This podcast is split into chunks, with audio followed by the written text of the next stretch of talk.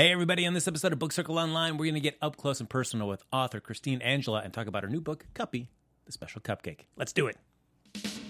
This is Book Circle Online, featuring in-depth discussion, insight, news, and commentary on all the world's leading book titles and their authors. And now, Book Circle Online. Hey everybody, welcome to Book Circle Online. This is the special author spotlight right here. Uh, this is a chance for us to get us up close and personal with the people behind some of the great books that you get a chance to read, whether it be digitally or from your local bookstore, wherever you might find some of your favorite books. I'm your host, Frank Moran. You can follow me on Twitter and Instagram at HappyGoJackie.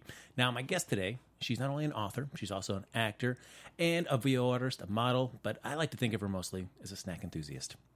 So uh, she's, she has a, a variety of series that she's been working on, including Grad Girls, which is in the twenty seventeen New Media Fest.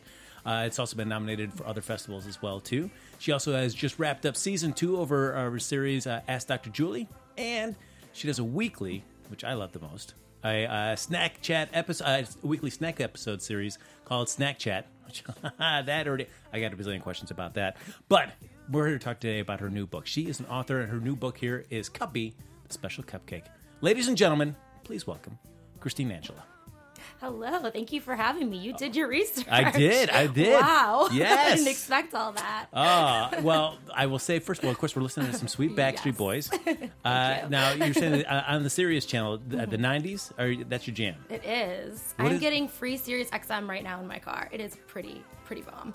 Now, what is it about, what made you choose that channel? What is it about the nineties? They kind of suck you into, like, Ooh. This is the music I want to jam The nineties to. Is everything. nineties is back, like Backstreet's back. I'm a comedian, too. No, I'm not. Not at all. What, no, you you have? I mean, you, what, you've been in a, you did a, a soap opera improv show. You did, you we played, performed over at the Annoyance Theater as well. We're going to get into some of this wow. in just a moment. Yes. You're good. There you go. But before we get off of anything, you know, I, I feel like there's always this turning point where you feel like, oh, maybe I guess if you're working as an author, you know this, where you start doing your work, you're like, oh, people are starting to recognize this and they're, you know, seeking me out or they're responding to things that I'm doing. Mm-hmm. Christine was so kind. She brought a bag full of something. I don't know what it is, but if you follow her ever on, on social media, you know that I love any kind of snack food. Most importantly, comfort food's my, my, my jam. But she was kind enough to bring something in here. So we'll play the hot new segment, What's in the Bag? What's in the Bag? I just made up. We got a great new segment here. I love it. All right. Let's see. What do we have in here? What is going to be hot? Dang. All right. Yes. Ooh, ladies and gentlemen, right there. Christine Angela knows the way to my heart right here. We have a, a fantastic slice of apple pie. Look at this. All right, Christine, first of all, where was this gotten from? At Republic of Pie, just down the street. Oh, yes, yes. I know that place well. Oh, my word. Oh, you know the way to my heart, Christine. I do. Look I Googled at this. You just a little bit. ah, it's finally starting to pay off. Yes. Uh, and look at they give you a nice little apple right there on the top of it there. I know, isn't that cute? I love it. Oh, my word. All right, so this, oh, thank you so much you for that. You are welcome. All right, well, this has been an episode of Book Circle Online. I've got pie to eat. No. Uh, all right, so let's, uh, enough about the food that I'm yes. going to be eating. Let's talk about you. Can I ask you something really quickly, though? Please, uh, this is your time. Since we both are from Illinois, yes. I have to ask you, deep dish pizza, which is your favorite? You know, I, I'm going to be mm-hmm. honest. This is all right. This is where Allison, Christine, yeah. and I kind of part ways. Uh-oh. So early in the interview, I am not a huge fan of the deep dish. No. I'm not. We were getting along so well. I know. All right. Well, this, uh. is, this interview is ending on a sour note.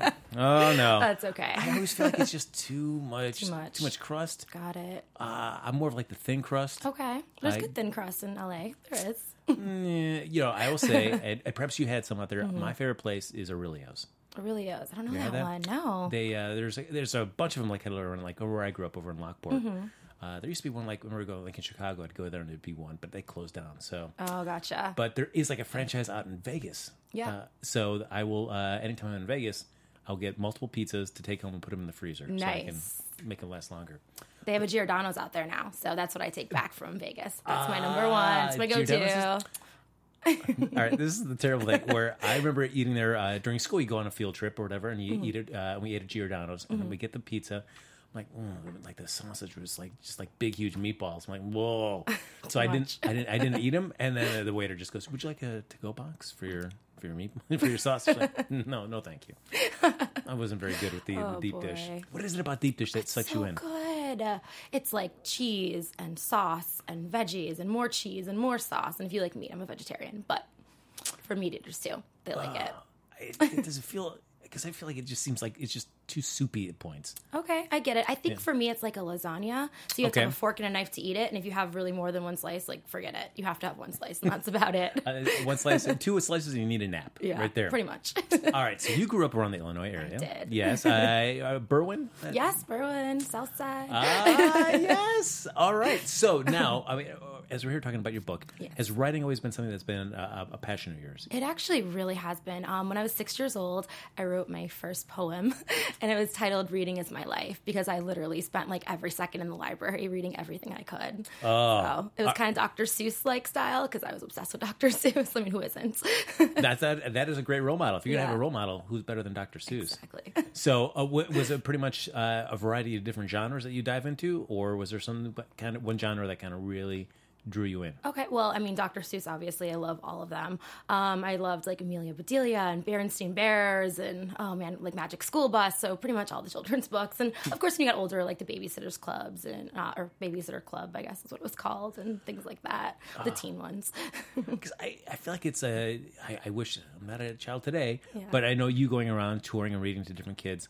What is the, what do you feel like their their passion for for reading? Is it still as high as it was when uh, we were younger, or the, has the, has a lure of having tablets around kind of drawing them away more towards like, hey, we're going to play video games or something like that as opposed to reading? That's a really interesting question that you asked, because that's what I thought. I was like, reading's going to be so lame for them. They're not going to want to do it. I was like, because I remember I loved reading as a kid, and then as you got older, you have more like social media, and you have your video games, like you said, your tablets, your computers, everything.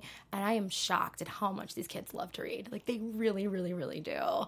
And I met like this little girl when I was in Thailand. She's so cute. She's from London, and she's like, when I get older, I want to be an author too. And she started like writing this book, she said, about a um I think it's like a dragon or a monster that every time you try to get to the next page, like, they won't let you, and so it's like stopping you from going further in the book. And I was just like, oh my goodness, like the imagination that they have already is just so unbelievable. It's so beautiful.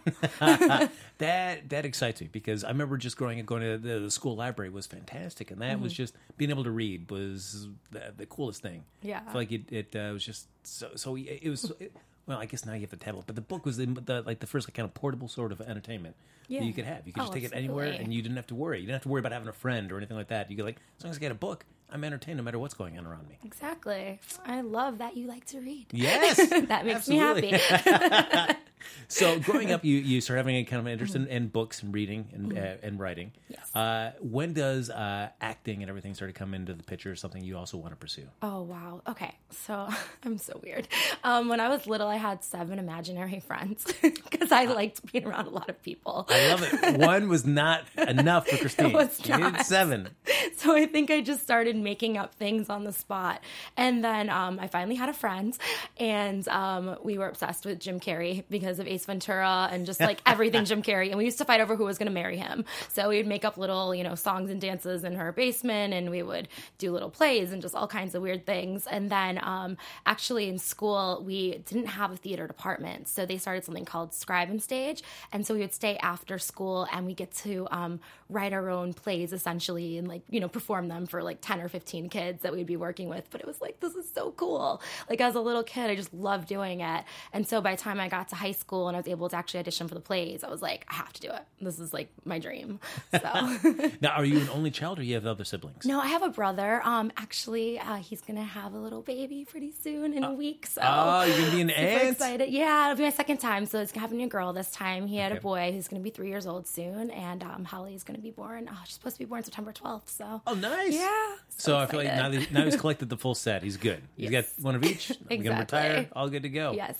And he ha- uh, Jamie is my uh, nephew's name, and so he has a copy of Cuppy as one of the first ones, and my brother sent me a picture, and that just melted my heart, so I can't Absolutely. Wait to actually read with him. Oh, that has got to be such a cool thing to be able to yeah. see, especially somebody that you really care about, be able to read something that you created, and yeah. that see that bringing them to joy. Yeah, absolutely. So when you uh, started showing an interest in, in acting and the arts, uh, Are your parents, uh, are they like, oh my gosh, yeah, of course, this makes sense. Christine, you've always been like this. Or like, oh wow, I didn't realize you were going to be doing this kind of career. I was actually surprised that they let me, because I have friends, they're like, oh, when I went to college and I told my parents I'm having a theater major, they're like, you're not doing that. And my parents were really supportive of it, actually. And they uh, drove me out to uh, Bradley University, which is where I went for my first theater audition to get into the theater department. And the rest is history. So yeah, they were really supportive. I was really surprised. So that's great. Now, I know you were mentioning uh, before we were, uh, started filming this that mm-hmm. you also went up to uh, Northern Illinois, the school I that I went to, yes. and you auditioned there as well. Yes. What's the difference between auditioning there as opposed to auditioning at Bradley?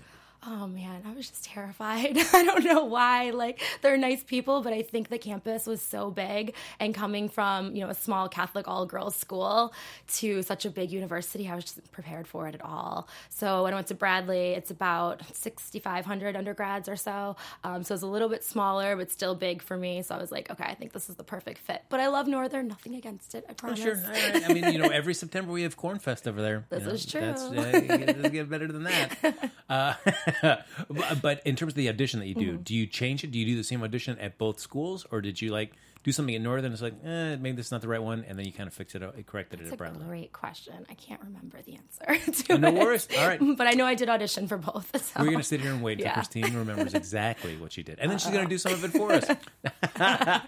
You know, as you mentioned, going to an mm-hmm. all-girls Catholic school. Yes. Is that more of a distraction or less of a distraction uh, in terms of things that you want to pursue? The, the, the, the absence of boys. Um, okay, so it's probably a little bit better because I think I was better at my studies, not having to be all boy crazy at that age. Um, but it's really great not to have to do your hair and makeup every day. That's for sure. So you save more time, which yep. is really nice. Um, but yeah, I don't know. Overall, like it was just, it was a different experience to have gone from going to public schools, you know, having boys in my class and then going to Catholic school and being all girls and then going to college, and then, you know, being boy crazy again and trying to manage a career and, you know, two majors. And I used to work in radio too. So I had a radio show and everything. And it's a lot. So you graduate yeah. school. Yes. And you head back up towards Illinois, uh, towards Chicago area afterwards? After college? Yeah. yeah so I actually started with the uh, Windy City Players Tour. It was the Midwest tour. We did Beauty and the Beast, which is awesome. And um, we did it at all the schools in the Midwest in like Kentucky, Ohio, Michigan, Indiana. And it was three schools a day, five days a week. Which wow. is a lot and awesome at the same time because you meet so many kids. And I think one school we had was just all sixth graders. And it was like eight hundred sixth graders. That's impressive. uh, and especially put on something like Beauty and the Beast. That's an yeah. ambitious production to put together, especially on a traveling yeah. show.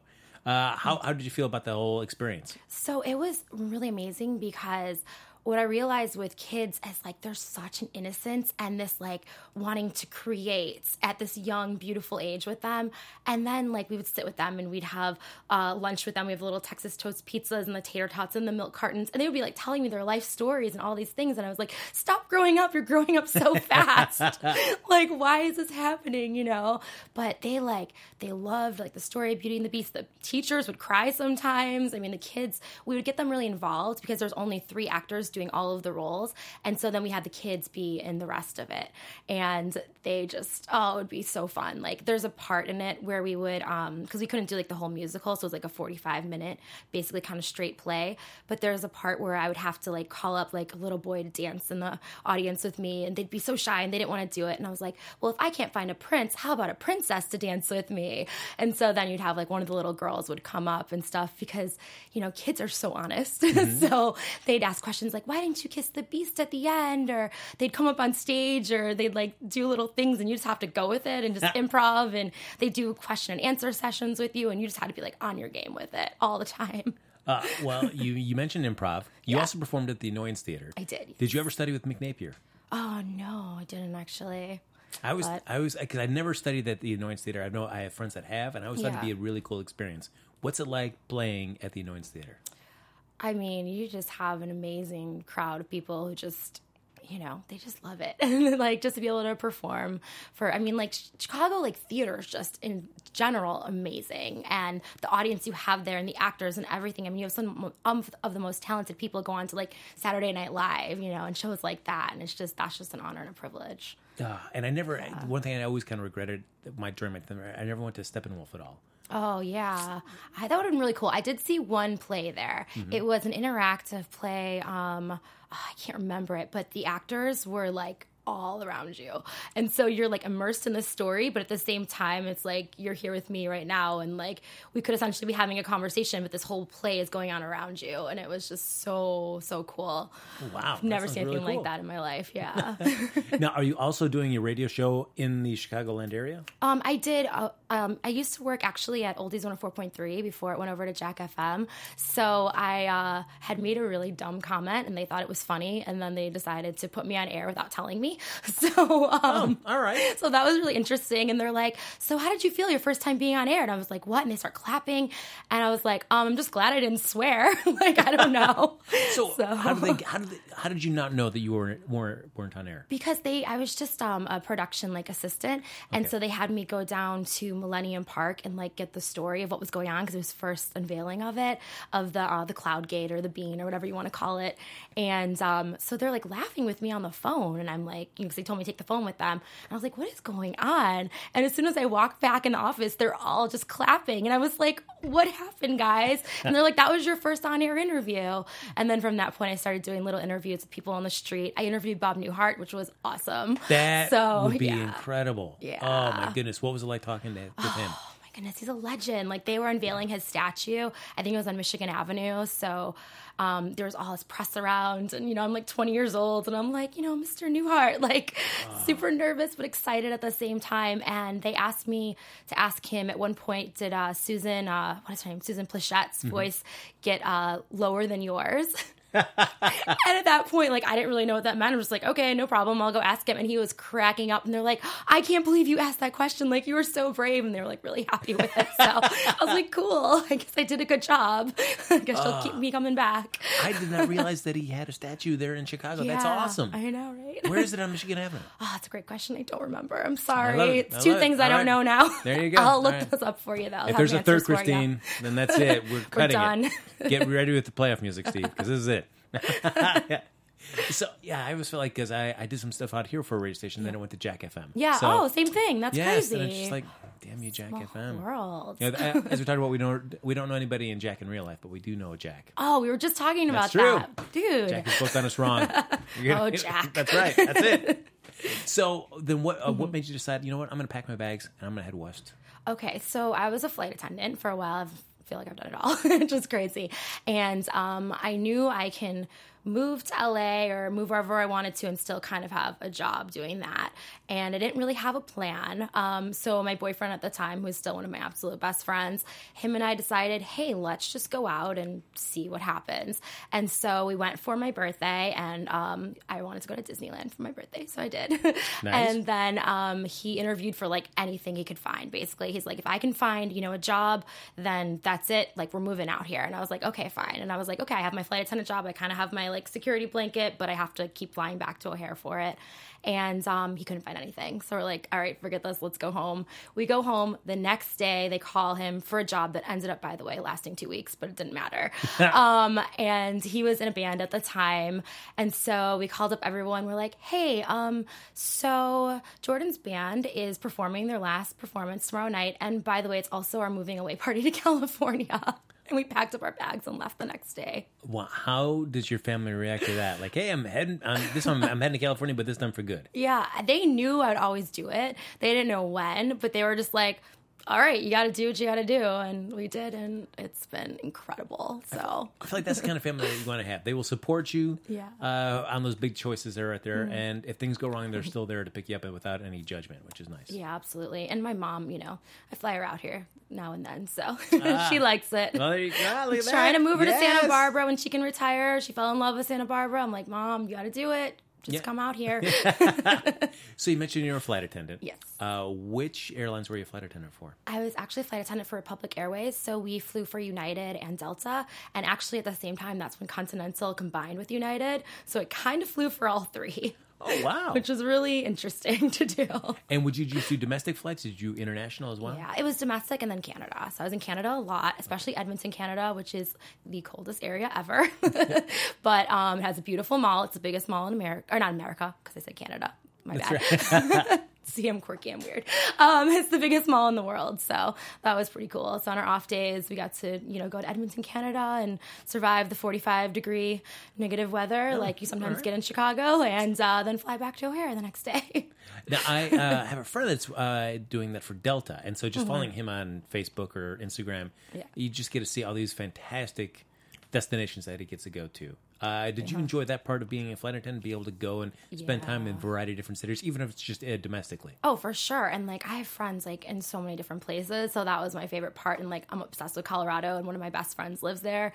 So whenever we were in Colorado, we had, I think, a twenty-two hour layover. And I was like, yes, I'm here. I'm in Colorado. Like, let's go do it. So, for sure. Do you, is, is a flight attendant, like, a, is, is it a great long-term job, or is it mm-hmm. only great for, like, you can do it for a few years, but it can kind of burn you out? Yeah, I think, like, it definitely is a career option. Um, for me, it was my stepping stone to be in California. And I think that's what I needed, because once I was out here and I started auditioning, I realized how hard it was to go back and forth. Um, if I had been based in California, it might be a little different, but being based in Chicago in the winter was a little bit difficult. But, I mean, I know people have been doing it their whole lives, and they absolutely love it. So, is it hard to switch where you're based out of? It's really hard, especially really? if you work with United, because United, um, they really stay there for a very long time, their flight attendants. So I was on what's called reserve, and so basically you're on call from three a.m. to three p.m., like, every day, and you can get called out up to an hour and a half before, and that's actually when your time starts. So the worst thing I did, it's so bad, but I um, decided that, you know what, I'm just going to stay in L A during this reserve, because I haven't gotten called at all. And so, like, four days I was doing good. On the fifth day of reserve, they called me, and they're like, can you be at O'Hare in an hour and a half? And I'm, like, living in Koreatown at the time. And I was like, um, I'm so sorry. I was like, I was really sick this morning, and I should have called you guys. And, I mean, I totally lied. Oh, I was in L A. Oh, man. Yeah. Oh, that is a shame. If you had been able to, they say, all right, Christina, you can move your base and you can be based out of Los Angeles. Would you still be doing that as well? I think I might have been, because I really enjoyed it, but it did get really hard, to be honest, with all of the auditioning. And, I mean, it led me to where I am right now, with being able to, you know, have this book and travel with the kids and everything. And so, like, that's where my passion is at the moment. So I think I made the right choice. So now you've also been working on a few web series. Yes. Uh, before we dive into the book, we'll talk sure. about Cuppy. Let's dive into something, uh, tying back into this fantastic slice of apple pie. Future yes. guests, please know, uh, I am now going to be requiring some kind of food tributes while you come into the studio. Uh, Sorry, Snack guys. Chat. Snack Chat. Yes. Uh, one, as soon as I saw that you were doing this web series, I was like, all right, this lady, Christina's awesome. Thank you. What made you decide to do a Snack Chat web series? My friend Denise, actually. She's so cool and so funny. Um, I, she was one of the first people I met out here, and uh, she's like, let's just do this. Like, I have this idea. I think it would be really fun. And I was like, Denise, I was like, I haven't been doing improv in a long time. And she's like, no, it'll be fine. It'll be fine. And so our very first one we did was, um, I think it was hot Cheetos and uh, cream cheese on a bagel. And I, like, Ooh. grew up loving hot Cheetos. So I ate it with my best friend, but Denise, like, hates hot Cheetos. And I was like, okay, well, like, this could be fun. We'll just, like, pretend like, you know, we're doing this. But it ended up being, like, so much fun. And I was like, we're really good at this, actually. And we got, like, a following and everything. And then, so we just started, you know, um, filming them every week. And uh, I just got back from Thailand, so I brought back a bunch of snacks from Thailand for her and stuff. And so we did, that was our last episode. Um, and we brought back uh, the stinkiest fruit in the world called durian, by the I way. I have, have you heard of it? And that... Oh, man, that was one of my worst experiences God, ever. It's so just, bad. And then it just stays with you yes. for the longest time. Oh, yeah. But since yep. you can't actually bring back, bring back, my bad, uh, bring back fruit from Thailand, you can get dried fruit. So it's even worse. Oh, man. I had it only as ice cream and hated it. Yes, that's what I tried it as at first. Mm, yeah, that's oh. the worst thing. It was so, oh, I was so sad for the longest time. I was up in Vancouver and had it, and I was oh, so. Oh, they have it there. Okay. Yep, and uh, we went to this ice cream shop, and, and people are with them. You got to try the durian. You got to try the yeah. durian. I'm like, it's it's really. It, they even told me it was going to be bad tasting, but I was like, I got to see. Oh man, yeah, it was, that bad. ruined your day for quite a while. Yeah. So note to self: don't try durian. No, no, no, no. uh, now you also did one where you, uh, you tried uh, British chocolates and candies yes. as well. So. Uh, did did one of you go to the U K and pick up a bunch of stuff? Or? For that one, someone actually sent it to us, which was really cool because they were following us on Snack Chat. So. That's, That's see, awesome. When they start sending you yes. stuff, there you go. You know you made it then. Absolutely. Oh. And uh, I had lived in England, actually. I studied abroad there. So um, I was trying to teach Denise the difference between fish and chips and fish and crisps. Okay. So we were going on and on about that, and she finally got it towards the end of it. But um, you can see there's a couple of uh, takes we did over and over and over again until she got it. So... Christine, uh, what a life. I mean, you yeah. look at that. You've been in Thailand. You studied abroad in the U K. Yes. Oh, that, I, I love the U K. I've been there a few so. times. And that is like, if somebody said you can move anywhere in the world, where would you go? That would be the number one spot for me. Yep, absolutely. How did you enjoy your time? I mean, first of all, like, West End Theater is the best theater I've ever seen. I'm sorry, Broadway, I love it, but West End Theater is unbelievable. Um, so I saw, like, Phantom of the Opera there, and I saw Les Mis and all of that. Oh. Um, I got to um, take a Hendrik, Henrik Ibsen class, so I was, like, studying theater while I was there. I got to travel all over. I think we went to, like, a different country every weekend because it's so cheap to do and easy to, you know, fly around or take a train or a bus or whatever you want to do. And I just, I love, love, love London. If I can live in two places, it would be Colorado and London, for sure. Oh, and Thailand. I'm sorry. Three places Three now. places. All right. We're going three. From there. At some point, I'll live in all three. uh, yeah, I remember I saw Les Mis there as well, too, and just cried like a baby. That's my probably my favorite Aww. musical. I love, oh, I love that. And I, I just, oh. Did you, uh, yeah. go on a quick Les Mis tangent for a second. Did you okay. see the film? I did, yes. I was disappointed by the film. I don't know how you felt. I mean, I, I liked it. Like, seeing anything live is obviously the best way. Um, I thought Anne Hathaway did really good. I know a lot of people, like, didn't really like her character and stuff, but I thought she did amazing. It's, so. uh, I mean, I like the idea for that they were actually going to sing it live while they were mm-hmm. filming it. I yeah, thought that was really that cool. That was really nice. Because it was just some, uh, some uh, cool acting choices. I, I mm-hmm. guess the hardest part is that when you've, I feel like anytime you hear a musical for the first time, that kind of becomes your... Like, burned into your head. It's yeah. like, that's the way it's supposed to be sang. Right. And so it always was a challenge when they're mm-hmm. not quite singing it the way you got used to. It's like, mm-hmm. all right, it's kind of cool that they're kind of tweaking it and stuff. But I just felt like it it just didn't, at the end, mm-hmm. I wanted to I wanted to cry as much as I do watching it live, and, I, and it didn't hit me as much. I think we need to go back to London. That's right. Oh, oh if we have to. If we have to. Uh, now, what brought you to Thailand? So um, one of my friends, this is hilarious, but it actually ended up being true, um, he said if the Cubs win the World Series, he's moving to Thailand. And the Cubs actually won the World Series. And we were actually watching the World Series in Chicago because I happened to be there. I was standing up at my friend's wedding, and the next day... they win the World Series. And so he's like, I guess I'm moving to Thailand. And he did. So um, he didn't have anything with him, pretty much. He packed up a backpack and left. And we've been talking about me possibly coming out to visit. And he's like, hey, um, so I left all my luggage in Chicago. If I have it shipped to L A and tickets are pretty cheap and I pay for part of your ticket, do you want to come bring my luggage to L- uh, from L A to Thailand and visit me? I was like, if I yes. have to. Yes, I do. Sure. So um, with a week notice, because that's how I do things, I just don't even plan. Um, we booked a ticket and I was like, hey, I'm like, do you think while I'm out there, maybe I can like read to some kids out there? Cause this would be amazing. And I'm like, I, you know, I have the books, they're ready to go. And I just got a shipment in. And he's like, absolutely. He's like, let me see what I can do. And like, Steve's awesome. His name's Steve Ruggiero. I love him. I've did theater with him in Chicago. He was one of my theater directors. You know, everything goes back full circle. And he set it up where I was able to read to two different schools and a bookstore. Cause uh, he's just an incredible person. That's great. Yeah. Oh, uh, well, what I love, though, about that story is that there are so many people about various things that happen in the world. Like, if, you know, this person gets elected president, that's it. I'm moving to blank. uh, that actually something happens when somebody kind of makes that proclamation yeah. and they stick to it. They do. It happened, and it's like, all right, I guess I, I, I have to go. I got to go. I got to go, guys. No one would have thought the Cubs would have won, but they did it. So, uh, you now, know. Now, even though we're both White we Sox are fans. Sox fans. But you have to admit, you got to be a Chicago fan at heart for that. I actually, I wrote a blog about my love of the White Sox and my life behind bars being a White Sox fan and being like, nope, sorry, I'm not going to be a Cubs fan. But then at that time, I was like, I'm a Chicago fan, guys. It's okay. All right. I'm going to see how we feel about this opinion. Yes. Is that I feel like the greatest thing the Cubs had going for them was this, uh, this mm-hmm. you know, one hundred plus years, one hundred eight years losing streak. Yeah. Now that they've won it, what else is there to talk about the Cubs? That's it. They've lost, yeah. the, they lost the thing that really just kind of gave them an identity. We were the perpetual losers. We can't win. Bad mm-hmm. luck always follows us anytime we get close to the you know, to, to the championship. And now they've won it. So now we're going to talk about the Cubs about it. I guess they're done. Now it's time for the White Sox again. Oh, all right. Yes. Let's do it. And hopefully the Bears. That's like, yeah, I want the Bears to do I so know. bad. Oh, they're going to.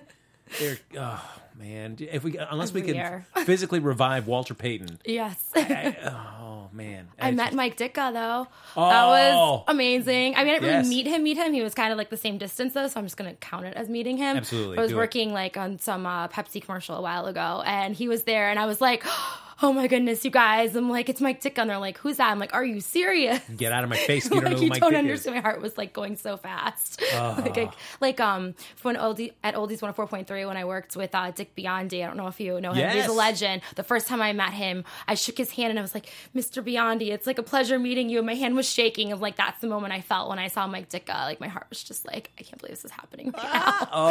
now. Oh, look at that! I get a chance. Oh, yeah. that, that is so cool to be that close to awesomeness right there. Yes. Uh, Coach Ditka. All right, so ladies and gentlemen, uh, as Christina men- uh, mentioned, she went to Thailand yes. and not only just hung out there and got some fantastic snacks, you also went and you read to a, a couple different schools, and you also did a bookstore appearance for her book, Cuppy, the Special Cupcake. So let's dive into this. What made you decide, hey, you know what, I, I, I love reading, I love writing, maybe I want to focus on doing a children's book? You know what, once again, I... didn't have a plan. That's the best That's way to how do things it. do it. Um, for me, when something creative comes, I just go with it. And I was working at the Marriott in Chicago, dreaming of a life in L A like ten years ago, which is completely crazy. And I was just like writing on napkins one day, and I was like, I don't even know what's going on. I just started writing, writing, writing, writing till I couldn't write anymore. And I like actually wrote this whole thing while I'm at work on my shift, which is terrible, I know. But um, so I wrote it all in one sitting, and then I was like, oh, this is actually pretty good. And then I just did nothing with it at all because I, um, like Cuppy, felt um, that I wasn't good enough, and it wasn't good enough to do anything with it. And so fast forward about, uh, what is it, like three, three and a half years ago, I was in an acting class, and I met my now illustrator, Gustavo Sanchez, who's a fantastic illustrator and fantastic friend and actor, by the way. I'm just giving him a super shout out there. Absolutely. And um, he fell in love with the story, and he agreed to do the illustrations for me. So we started working Working together, and we're like, this is so awesome. And then still I was like, nope, this isn't good enough. Like, no one's gonna read this. Like, no one wants it. And so he moved to Florida. Now it's three years later, and I'm in um like one of those, like, you know, self-expression, like improvement courses, and they're like, why haven't you done anything with this book? Because I just like randomly brought it up, and I was like, I have no idea. I was like, I'm in this course about being awesome, and I myself don't think I'm awesome enough to do this. So they're like, just reach out to him. And I was like, he lives in Florida. He's not going to want to work with me. He probably thinks I'm a flake, you know? So I called him up and I said, hey, um, remember the illustrations we worked on for Cuppy? I was like, do you want to like put everything together and like have a book out in a few months? And he's like, yeah. And so we just went from there, and together we created this amazing book, and I couldn't have done it without him. I mean, he's my partner in crime and everything. So what, because I feel like, I, and I completely understand where you're coming from yeah. in the terms of uh, that sense of perfectionism, mm-hmm. where it's like, if something doesn't feel absolutely perfect, then I'm not going to do anything with it, because you just feel like, you know, well, somebody else could do better than this. Somebody else has probably done this idea way better than I'll ever be able to do. Yeah. How tough for you Is it, was that to overcome? Is it, a, is it a constant struggle, or is it just more like this particular thing, doing a children's book, was kind of the one sticking point? Yeah, I think like that happens just in general. You know, it's like with auditioning, you know, there's the rejection factor is huge. You get rejected way more than you get, you know, booked on a job. Um, so I think with... Um, With writing, it was so um, so personal to me, because I realized as I was like rereading this, you know, in the last few months before I ever had it go to print or anything, I was like, wow, I was like, I am Cuppy. Like, I, I felt like I didn't belong. And I was like, this is kind of selfish, but this is not just a book for kids. It kind of is for adults too. Like, it really is. And that whole sense of like, you know, not being good enough or not belonging, or now we have social media and this person has that, or this person has this, and all of those things. And I'm just like, wow, I'm like, I'm such a fraud in that aspect, you know? And so it's been so like beautiful to go to these schools and meet these kids who have that same belief, you know, at five, six, seven years old, or however old they are. I think I went up to twelve-year-olds that we read it to.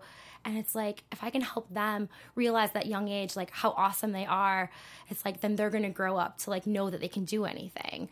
And I had people like, you know, talk to me like that when I was younger, and, you know, like really like, you know, my theater, or when I was being playing with my imaginary friends or whatever, they're just like, just do it, be creative, you know? So it's like, you have to give that back, I think. And I just really really love this whole sense of belonging and this, like, you know, like modern day, like Ugly Duckling kind of like spin on it. Like, I don't know. I mean, remember the Ugly Duckling turns into this beautiful swan at the end. Oh, trust and, me. I'm still waiting. You know? I, I, I'm still waiting for my, my beautiful swan moment. I'm still waiting for that. It's got to happen, guys. Uh, I feel like that is one thing you never want to see children lose, is that sense that they can do anything that they want to do. Yeah. And when they start having that kind of self-doubt, when that mm. starts kind of creeping in, that's that, that is uh, it's a sad thing to see. Yeah. Uh, doing these uh, readings, like what what was the age that you kind of felt like you started really noticing that kids were starting to let those feelings of self-doubt kind of creep in? Um, honestly, the older kids. It okay. really is. It was um, a lot of like the eleven and twelve-year-olds, which I really didn't even think would be so interested in it. They were really interested. They had a lot of questions.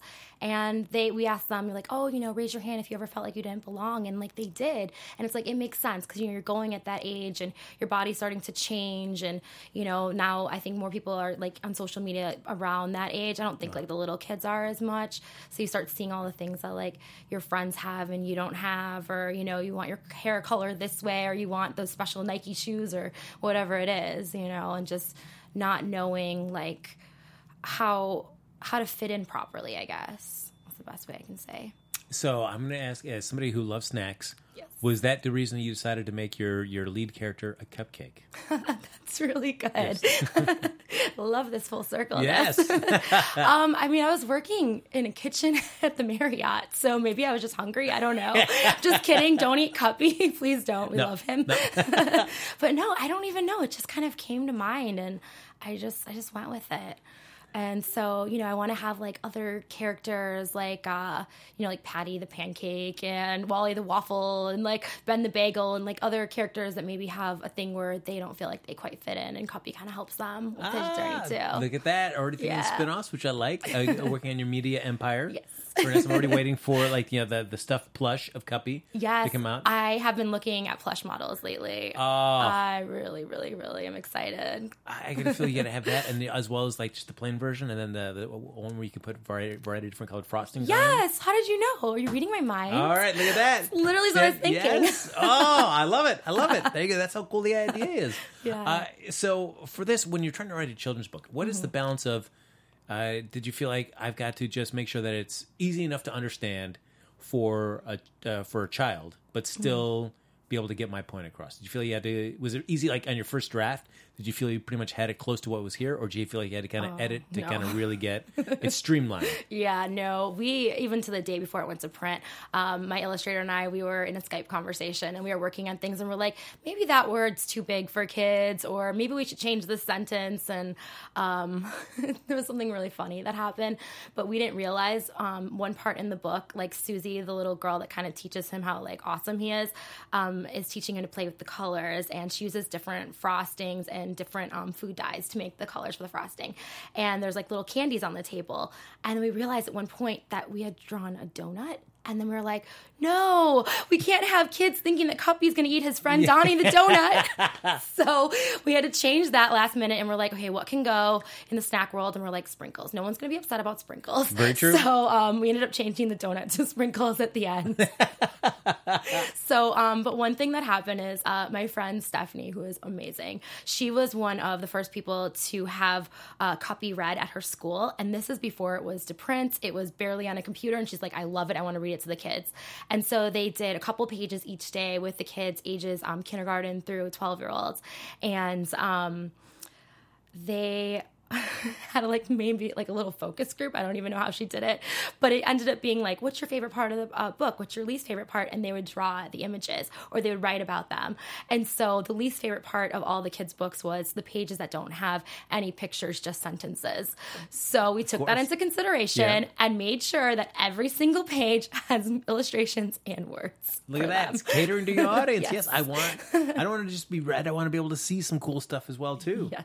uh, what I like about this is that when uh, Cuppy does meet Susie, it's not mm-hmm. like some kind of, oh my gosh, I didn't realize that, you know, cupcakes could talk or had a life or anything like that. Or them. They're mm-hmm. just two very fast friends. And then you actually just see the genuine uh, sadness that she has when she, you know, teaches Cuppy about being awesome. But then it's like, all right, you, you've got to go. I'm going to be sad to miss you.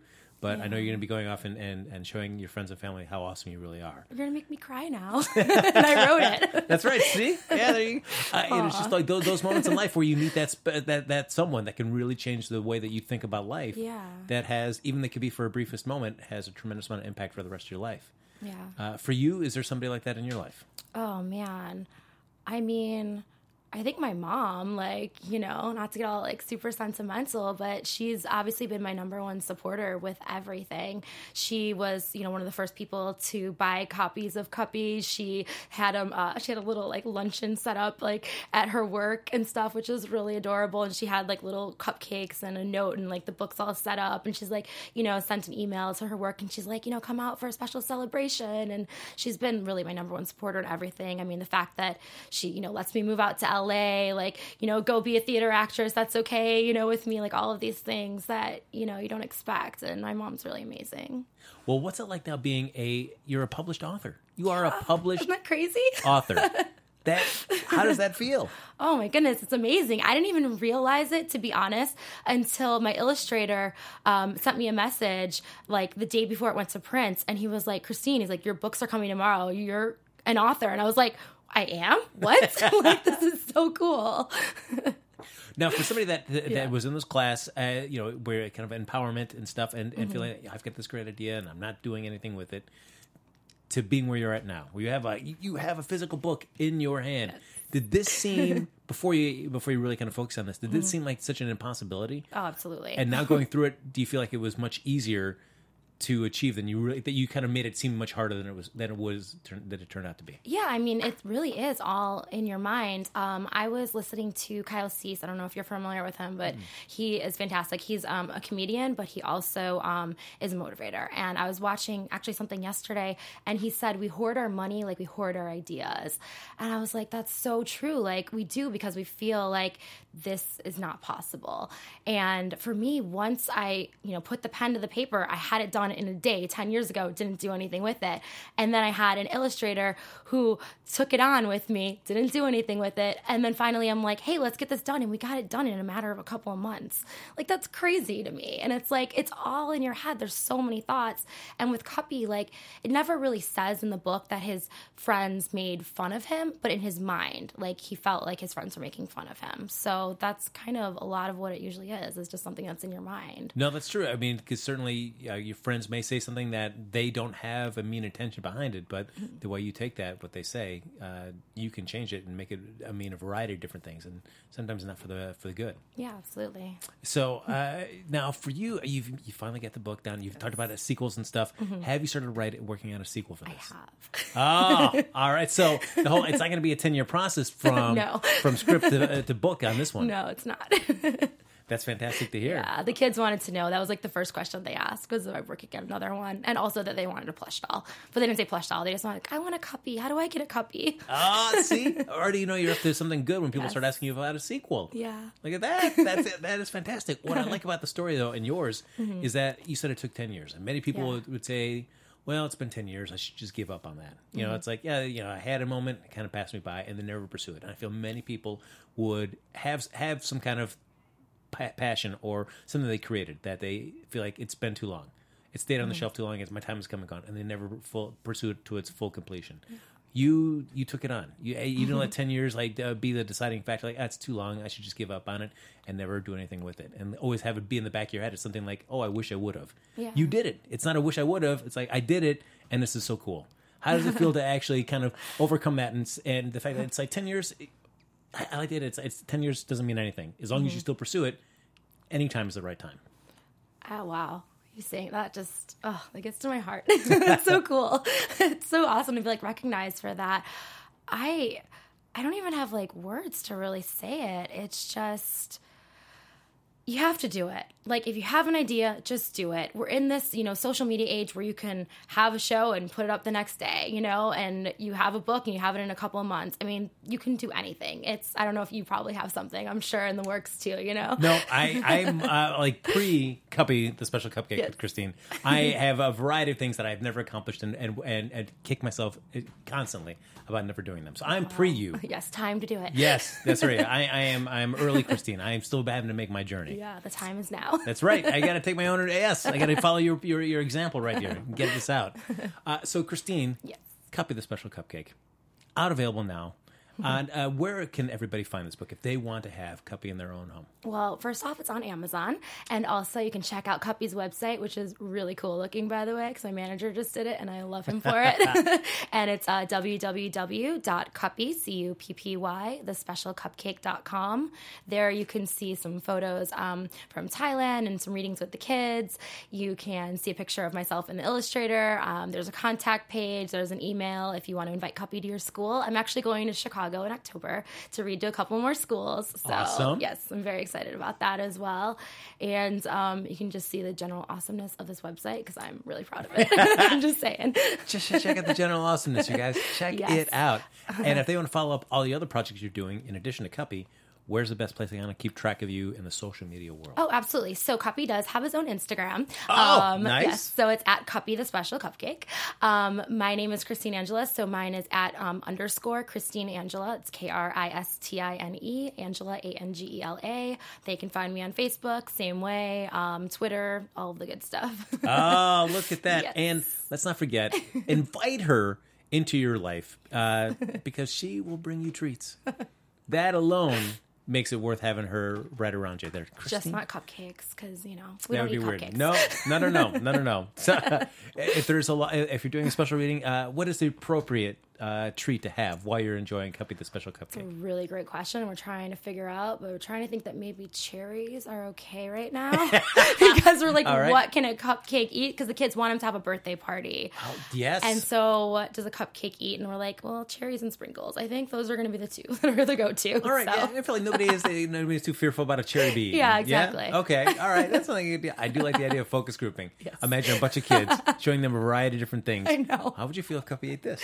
What do you think of Cuppy with that? It wasn't even supposed to be a focus group. They just had all these ideas, so it kind of became one. So there you go. All right. You, you give the audience what they want. Yes, like that. Exactly. That's fantastic. Ladies and gentlemen, my guest today has been Christine Angela. Really, please go read Cuppy the Special Cupcake. Uh, I actually read this last night to my to my daughter. So did there you? you go. I did. How did she yes. like it? She enjoyed it. Aww. Yes. So we did that. I you know I had to, yeah. I had to do my own my own focus with one. So yes. she she read it. She enjoyed it. And how old is she? She is thirty-two. No.